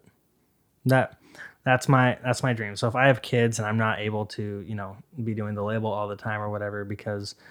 I don't know. I don't see this as a profession, you know? Yeah. But if we could build a following and I guess build a network where people like the records and they're buying them or at least listening to them, and I could still help out bands here and there, that I think that would be my dream. Will you always do physical releases? Is that kind of the charm of it? Yeah. Hey! How'd you figure that out? I was just wondering, because it's like... I just wonder. I these days, it's like everyone's like, "Oh, I don't do physical," but you seem to be printing a lot still. It's probably a better business model. But I do the label the way that I would like it as a fan. That's great, you know. And the only things I really compromise are if it's something that like the band wants specifically, you know. Okay. Like if they're like, hey, can you help us get onto this website or whatever? And I'm like, oh, I don't really like that website. I'll still try to get them onto that website, you know, like what? That's not a big deal to me at all. But I really try to do physical copies for every release. Do you do more CDs or more vinyl? CDs, because vinyl's more expensive at this point. And bands don't, if a band isn't touring, I'm not going to get them vinyl. Right. I'm like, and I don't care about that. Like I have no guilty feelings about that, you know. So you do more vinyl or cassettes at this point? Yeah. But vinyl, the problem is vinyl sells better, but if a band's not touring, then they're still not selling vinyl. So instead of being out like, you know, whatever, $100, instead of being out like $100, you're out like $1,000 with vinyl. With vinyl. What? So like how many units usually do a vinyl if you love the band and they think they're going to sell them? I have done 250. And generally. What is that per unit? $5 a unit? I mean, it depends on like non-gatefold, non-colored disc. For me, it's been for like an LP, it's been about $8 to $9. Oh, so much per unit. That's expensive. So then they have to sell it for like 25 to see any profit. Mm-hmm. That's what we sell our vinyl for, and it's expensive, but it's like it's so expensive to make. And just to be clear, you don't have to tour all the time to sell your vinyl though. Like the band Wicked Bears has been really good about that. Like we got them vinyl because their record did so good, you know. Yeah. And how many months a year do you think a band should be touring? I mean, it depends on what they want to do, you know, like 3 months a year. I don't know, because it's really hard to say for bands at like a DIY level who live in the middle of nowhere. Like, if you want to go really hard and just make a career out of it, then do it, I guess. But I don't know if most bands want to do that. Most bands I talk to aren't like, oh, we're going to make a career out of this. You know, they're right. Even the bands that have blown up, I don't think that they started the band being like, oh, we're going to make a career out of it. I think that it's just kind of happened. And I bet some of those bands signing to those bigger labels that are kind of from the scene I'm sort of in, I would bet that they still have day jobs when they get home as sure. well, you know. Because then it's, I guess in that case, your art isn't, there's not so much pressure to like keep the band together. And it's like every song you write, oh, this has to be a hit. That sucks, right? If you're like art, when you make art because you want to and because from the heart, it's the best. If it's like trying to be the next Green Day, you're probably gonna be disappointed. Yeah. And I think that there's like a real... I don't know. It's been interesting because I kind of assumed growing up and being naive that like everyone was going to be on the, you know, in agreement with that. But now I know people who are like, well, you kind of play the game too, and you kind of do this. But I find that like, at least for me, the bands that I end up liking or disliking, like the bands that grow old on me are the ones that seem inauthentic to me. Right. So if you can fool me good enough, I guess good for you. But like, I just doesn't. If you sound like a parody of your band, then I don't want to listen to it anymore. If you sound like you're cashing in on what made you popular, then. Mm. But I'm a music fan and I'm a musician, so it's a little bit different for me, you know. Right, right. So there's always. I was talking to Neil from Cuckoo Kangaroo about this. Mm-hmm. That there's a time when you should quit. Sometimes it's good to know when enough is enough. You know what I mean? And interesting. Some great bands were like, okay, we're done, you know? Or, yeah. And, or in the, to go back to Nirvana, if someone dies, then their catalog becomes very like special and untainted, right? So we just need to kill band members. Exactly. Just like cut their brakes in the tour van. No, don't do that. Don't do it. Don't do it. Rob, don't do it. Yeah. Anyway, yeah. Where can fools look up your flavor? Where can people find you? You can go to Facebook, obviously. If you want to hear the bands, just go to hiddenhomerecords.bandcamp.com. And then what about on Facebook? It's just Hidden Home Records? Yeah, Facebook, Hidden Home Records. Twitter, I think it's Hidden Home Rex. How about Rex with an X or CS? Okay, here's another question. Instagram. Hidden Home Records. How about Snapchat? I do not use Snapchat for the label. I deleted Snapchat. Do you use Snapchat? I deleted it. I do use Snapchat, but I don't use it very much anymore. And now that Instagram has those stories, I'm not using Snapchat. They cannibalized Snapchat. Yeah, they did. Snapchat still has some pretty cool filters, though, and I don't know. It can be fun for some things, but you know, sometimes I just prefer to chat with people. That's why I do the MC Lars podcast. Snap. Rob, this has been a really good interview. Do you have any questions for me as we wind down? But like, I want to talk to you about C.S. Lewis, and I want to talk to you about. We both love C.S. Lewis, right? And I want to talk to you about like Adam and his package. Why don't we talk about this on the air, dog? Okay, let's do it. Yeah. Adam and his package. You got into them recently. Well, kind of, yeah. I think it was before I met you, but I read that Noisy article that Dan Ozzie wrote about them. Shout out to Dan Ozzie. He doesn't know me, but he's probably my favorite journalist as far as like music journalism goes. That's a great Vice article about his timelessness. Yeah. And and I remember listening to what's that song? if you're the owner of the Washington Redskins, you're a cock or something. Right, I thought, yeah. And it's kind of, you know, it's kind of like so juvenile in the way he puts it, but it's addressing like a really serious topic. So I thought that was really cool. And I just reading about his DIY ethics, I was like, oh, this is sick. And I love his politics and his melodies and how he used comedy to speak bigger truths. That was such an influence on me. I listened to your podcast with him, and I know you guys were talking about that. That's cool. Yeah. No, thanks for listening to that, dude. Yeah. I've listened to a few of them. I listened to the Vinny from the Movie Life one. Did you listen to the Big O one? Yeah, I did. Did we talk about you? My name was dropped, I think. That's what's up. I don't really care, but C.S. Lewis. We've talked about that because we're both Christians, and we both love the Narnia. Well, I actually finished my college degree with a C.S. Lewis class. Are you serious? Mm-hmm. I literally needed one credit, and my college wouldn't waive it. So, did you read Mere Christianity? I did read Mere Christianity. What do you think of that book?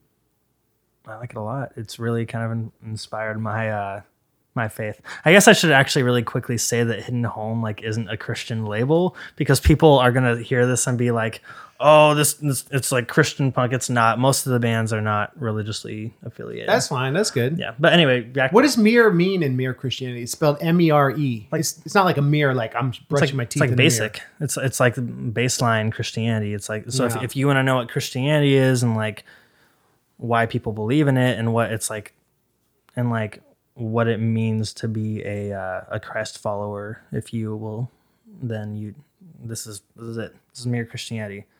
This is, and he kind of makes a point for like why he thought people should believe it. Then he goes into, what it is. And I don't know, it's a good book. I think it's good at taking complicated issues and breaking them down into simple words. What about the screw tape letters? Yeah. I read that in the class. What's that about? It's about, because I'm not so familiar with that one. Oh, really? Okay. Yeah. It's about demons who are after this. It's like letters from like a chief demon to his associate or whatever. Yeah. And it's about them trying to ruin this guy's life. That one's really good. Even if you don't believe in like heaven or hell or like God or whatever, because the thing I like about C.S. Lewis a lot is that he's very intellectual. And so for me, it made me really aware of my own thoughts and made me very self-aware reading a book like that. And so, yeah, I don't know. C.S. Lewis is cool because he was really into philosophy, and he was also really and he's just a very like reasonable dude for the most part. He's dead, but yeah. And I think what turns a lot of people off about religion is the dogmatic, you have to believe this because we said so. Right. Don't question it. Mm-hmm. And that's like, well, why should I? And there's actually a quote in the Screw Tape Letters where he says, where he basically said, like, the one demon is talking to the other demon. He's like, don't let this guy use his brain. Meaning like thinking is a good thing is what C.S. Lewis is arguing in that. Is like, it's a good thing to think and to analyze things and to research things and to try to find what's true and to question things. Like it's always good to do that, you know? Yeah. It's crucial. It's so crucial. If you don't think, you're not, if anyone, like your religion, you should always think about it. And yeah, that's something that's important. And I know that like growing up in evangelicalism, as they call it now, I guess that's always what they called it, but now it's like it's almost like a weird post thing. But like growing up as an evangelical, I don't think I'd still be a Christian if I still related to the emotional side of that, because so much of it was based on emotion. I just can't do it anymore. Like I can't keep up with the emotion of a belief, like or of like a culture. It just the non-examined emotion. And it feels just feels so fake. Like going to church is hard for me. Like I still go to church, but like the music's really hard for me because so often it's so like emotionally driven. But yeah, I'm always kind of like, well, what are you thinking about? Like, what's the backbone of this emotion? That's great. Ian from Aquabats wrote a book. It's called Sound Salvation. And it's the idea that rock and roll feels a lot of like similar connections to religion in that like a group activity, the ceremony of the rock show, and how like with the right music that they can be like, they can go together. It's a great, that's his master's thesis. Oh, really? Yeah. That's tight. It's pretty cool. So I feel you, Rob. And sometimes I still go to church, but sometimes I feel like the music can be boring and I don't like being lectured to. But my favorite part of the service is the sermon. And I like a priest that I can relate to. Are you Catholic? I grew up Episcopalian. Oh, okay, which is kind of like Catholic light. You know what I'm saying? My grandpa was Episcopalian, yeah. And I relate to that a lot. Cool. But yeah, I think that it's very interesting that religious freedom is in our country is very important. I saw this documentary. It's called Hail Satan, and it's about these temple, the Satanic Temple people trying to get equal rights as Christians with their beliefs. It's very interesting because, like, you know, it's like a lot of their philosophy is about like equality and having control over your body and acceptance. Mm-hmm. And they're using the metaphor of the rebel to try to like make their point. And it's a really great documentary. I don't necessarily agree with like all beliefs, but I agree with like a lot of the tenets of like treat people kindly, And a lot of that's like, you know what I mean? Respect. Well, people. Satanism in a lot of ways is pretty atheistic, right? Or like agnostic. Yeah. The idea that there's no higher deities. Like it's kind of like metal. Like it's very fantasy driven in a way. Like the mindset behind it is very kind of comic booky from what I understand, but and maybe more serious than that. But like, yeah, well, definitely more serious than like a comic book. But I remember you know the band Showbread? Are you aware? Okay, they were an old Tooth and Nail band, and they I remember they had a blog on their website, a blog post like years and years ago, but the guy broke down, the singer of this Christian band broke down like the basic tenets of Satanism. Right. And he kind of talked about how a lot of Christians, he kind of just hinted at a lot of Satanists being like the way that a lot of Christians act is no different than Satanists, and from this basic tenet. They're interesting. Yeah, it was really interesting. I recommend that movie because it's like this. What's it called? It's called Hail Satan. It's a documentary, and that it's this idea that if you're gonna let one group speak, you should let any group speak. And when they tried to put like the 10 Commandments in Oklahoma at the Constitution, they came and they wanted to bring a statue of the. I remember that. Yeah. And it's about that, and it's about like the community around it and how, you know, it's they're very politically active, but they're not trying to sacrifice people or hurt anyone. Right. It's just like about the symbolism, and it's really based on a lot of the imagery of Christianity. And well, it's so aggravating to me how like, because I was raised in Idaho, right, and I had a private Christian education growing up, which I'm thankful for, but there was also there's such a conservative aspect to it, and one thing that was like really the whole patriotism is Christianity kind of a thing was like really taught to us at an early age, and it was almost like you don't question it was kind of the idea, like America is a Christian nation, you don't question it, and it wasn't until like I got to college, and I remember I had a professor who was like, America is not a Christian nation or a religious nation. It was founded by religious men, but the whole point was that it was like neutral, you know? Right. And it's just so aggravating when Christians don't realize how much privilege they have as just for their, not even for necessarily being like lit, I don't know, not even necessarily for being serious Christians, but just for being like, oh, I'm a Christian, like wearing the badge, they get so much. It's a good guy badge. They get treated so much better before people even know what they actually believe. And like if you're part of a different religion, you get treated like shit. And so you have all, I don't know, it's just so. And do you know Rob Bell?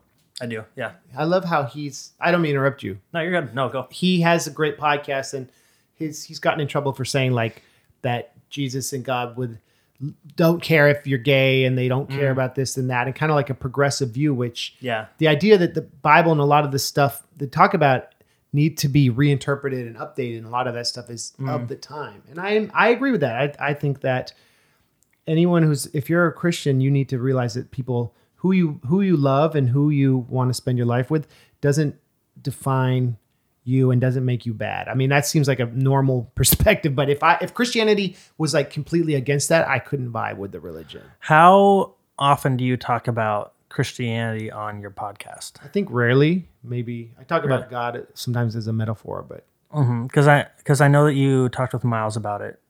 That was probably the only other time. Okay, and I know that you, and I don't know any Christians in this, in like the music scene. Any corner of it, and so I was just curious. I know that you asked Adam like if he was religious because he was Jewish. And do you ever hear a show called Silicon Valley? HBO show? Yeah. I haven't watched it, but there's a funny episode where like a character comes out as gay and it's fine, but when another character comes out as Christian, no one wants to invest in his startup in Silicon Valley because it's like sick. It's something that people don't want to hear you talk about. I don't know. It seems like it's like politics, right? You don't want to.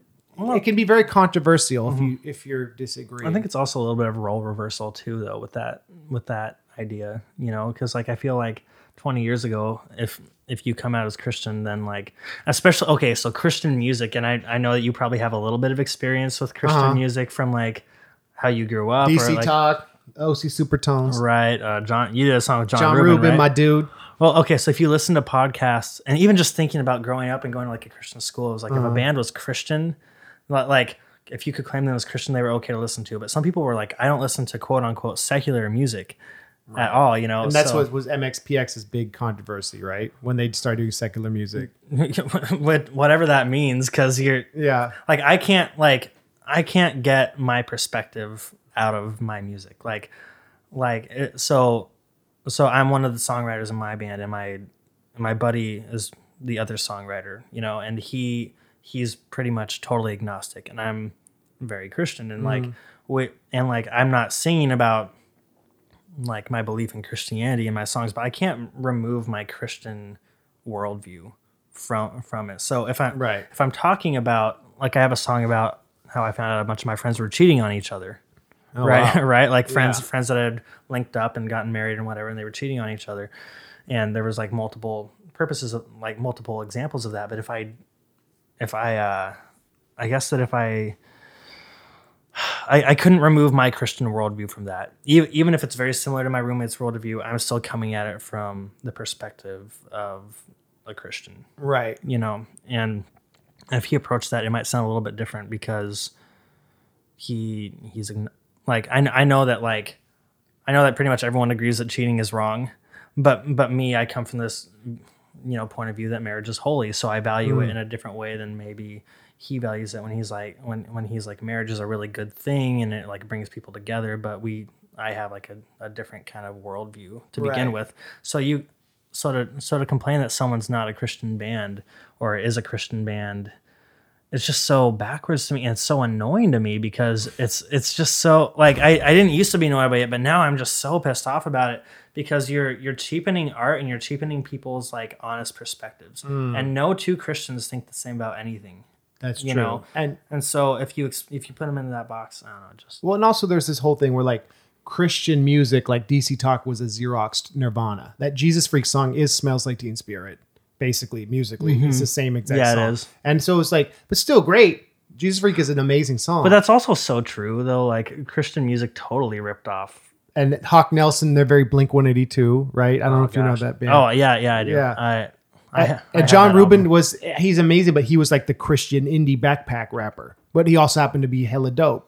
So you know what I mean? Yeah. And I think that there was a point in time where like Christian record labels were trying to market bands as like, okay, so I remember going to the Christian bookstore and seeing like their by Reliant K when it came out. And and it was like for fans of Sum 41, Blink-182. Right. But it was like kind of trying to market it as like the Christian version of the Christian alternative to these bands, you know. And guess what? Christians in the early 2000s, they weren't pirating music, so that's why they'd sell so many albums. They'd buy it, right? Christians weren't stealing music. Yeah, we didn't steal any music growing up. So it's a good brand because it means if you have faithful people who pay for it, and then it's safe to bring like the church youth group to go see those bands. It's like a whole thing. Yeah, but right? It's so annoying. Like the and I don't think that the Bible even supports the the notion that the world is safe or that Christianity should be safe or like family friendly or G-rated. I don't think there's some graphic stories in the Bible, and like metaphors too, like that's true, like when you're talking, I don't know, that's part of, and we can end with this, but the idea that so I don't know if you knew that I'm like a big Insane Clown Posse fan. All I know about Insane Clown Posse comes from you. Okay. Their whole thing, the metaphor of the Dark Carnival is this like religious allegory, and they're Christian guys, and at least Violent J is, and like a lot of this, I remember you telling me. The stories are this metaphor of like how to act and how to be a good person, and it's like, well, I see it like C.S. Lewis. Narnia is like the Dark Carnival. It's like a metaphor for how you can live your life through these characters, and I think that great art is allegorical, and that's why C.S. Lewis is so awesome. And my last question for you is, what is your favorite book in the Chronicles of Narnia? I'd say that my three favorites. Okay. And then I'll narrow it down to one afterward. Magician's Nephew, Lion, the Witch, and the Wardrobe, and Last Battle. Wow. And I would say, I kind of want to say Last Battle.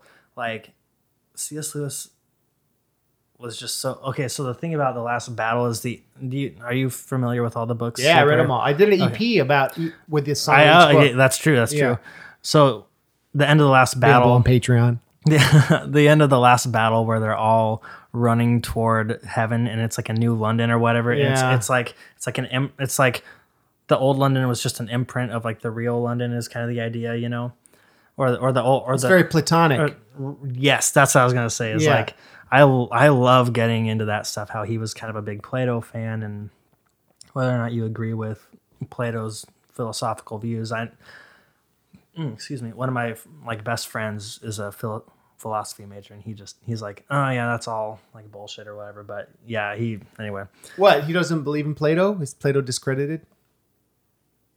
Not completely, just like some of his views about things. So when you talk about like Platonic views of I don't know, and Adam with religion, he's just kind of like, yeah, I don't know about that, but anyway. That's point being, that's really interesting to me that he put that into his theology and he put it into his book. Right. C.S. Lewis is a well-read dude. I'm sure that I just misquoted my friend. He's going to be like, what the hell, man?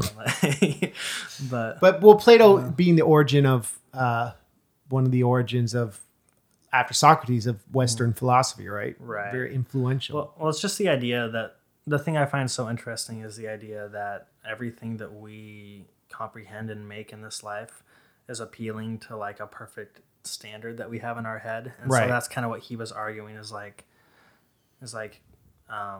heaven would be the perfect representation or the world, like our world is like a model of a perfect like, of world. Heaven. Yeah. Of like heaven.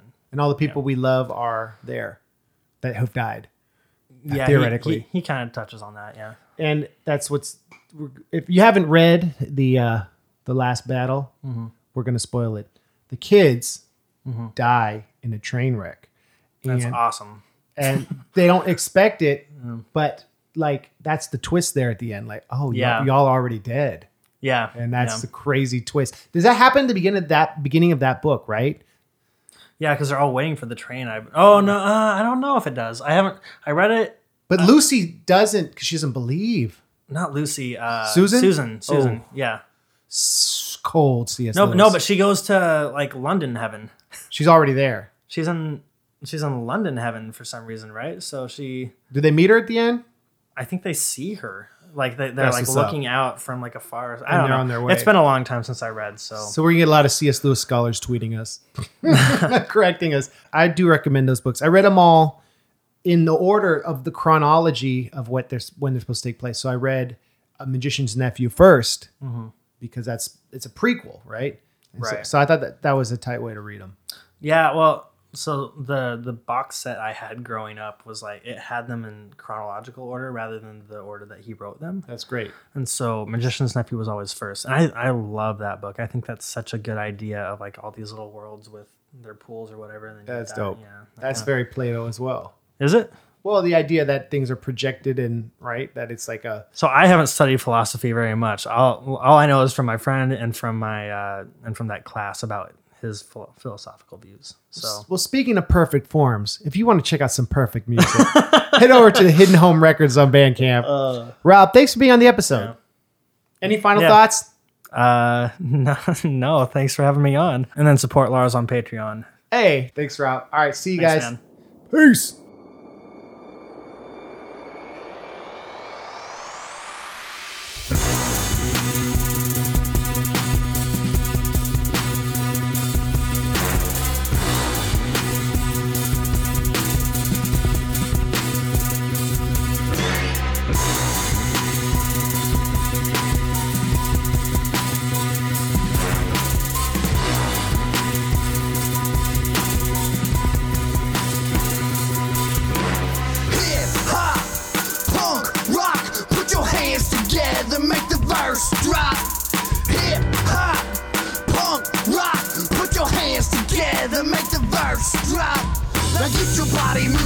Lose Control!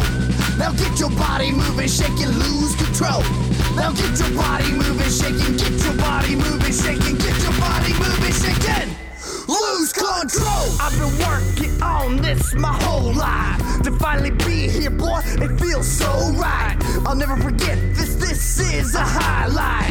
Doing what I love, that is so tight. I made this, built this, brought this from the ground up. I'm like a father watching my music grow up. I work real hard, don't really believe in good luck. I got to where I am by being who I am. Have I made it? Nah, not even close yet. You still working? Boy, you better believe that. So what you doing? I'm celebrating right now. We took a big step, we're so much closer now. Hip hop, punk, rock, put your hands together, make the verse drop. Hip hop, punk, rock, put your hands together, make the verse drop. Now get your body moving, shake and lose control. Now get your body moving, shake and lose control. Now get your body moving, shake and get your body moving, shake and get your body moving, shake and lose control. Jack Horseman in the hills of Hollywood committing arson, trolling PewDiePie, that's why they call me Eric Cartman. Still loving Roger Rabbit, Oxford Magnet on my fridge with the shopping list for Tuesday, making anthems for these kids. Big O and I go hard, we be blasting ballsy beats, and I'm still down with Son Goku. Who called me Dragon Ball MC. Waylon Smithers on the mic because I go for the full Monty. Track these vocals on an Apple past the 3.5 inch floppy. Don't got the greatest flow, so I spend my nights at home with the lights out in the bathroom watching Space Ghost on my phone. Or maybe Rick and Morty, won't stop rapping till it's boring. Jasper Beardley on the mic, can't believe I'm nearly 40. Where we park the van, that's another story, cause touring every year feels a lot like Finding Dory. I heard that Donald won, he's always frightened me, sadder than the plot of Manchester by the Sea. And we're taking Peppy back, your authority is over. Retweeting Bernie Sanders, glad I finally got sober. With my vocals sounding crisp and my levels always balanced as I sneak into your playlist just like Putin at the ballot. Hip hop, punk, rock, put your hands together, make the verse drop. Hip hop, punk, rock, put your hands together, make the verse drop. Now get your body moving, shake and lose control.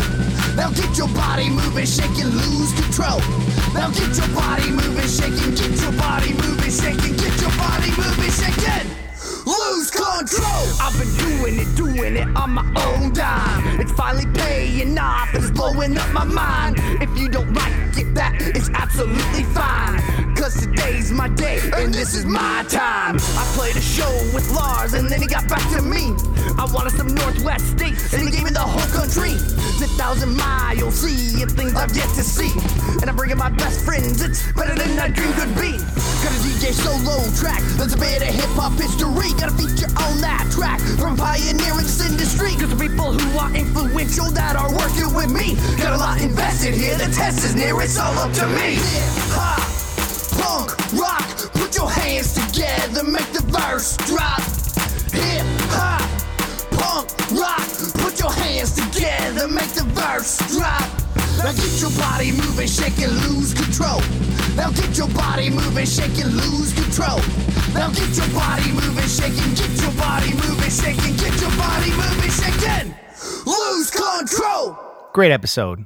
Support Rob, support his bands, Hidden Home Records. Doing great stuff. Next week, we got Word Burglar from Canada. We did a show a few weeks ago in Philadelphia, and Word Burglar is dope. We talk about what it's like to be a Canadian, how the Canadian government underwrites every Canadian piece of media that comes out so they don't have to pay for anything. No, that's not true. But we talk about the whole thing, the stereotype people have that Canadians get grants for their art. And Word Burglar sets me straight. It's true. But also they work really hard. And also they have a very dope national identity. And also Canadians love it when you generalize about their country. No, Word Burglar's tight. So check that out next week. Got some new Patreon songs coming. Please like and subscribe. Spread the word. Thanks for listening. All right. Hope y'all having a good summer. And I'll talk to you next Monday. Peace, y'all. Thanks. Oh, by the way, it's MC Lars, but you probably knew that.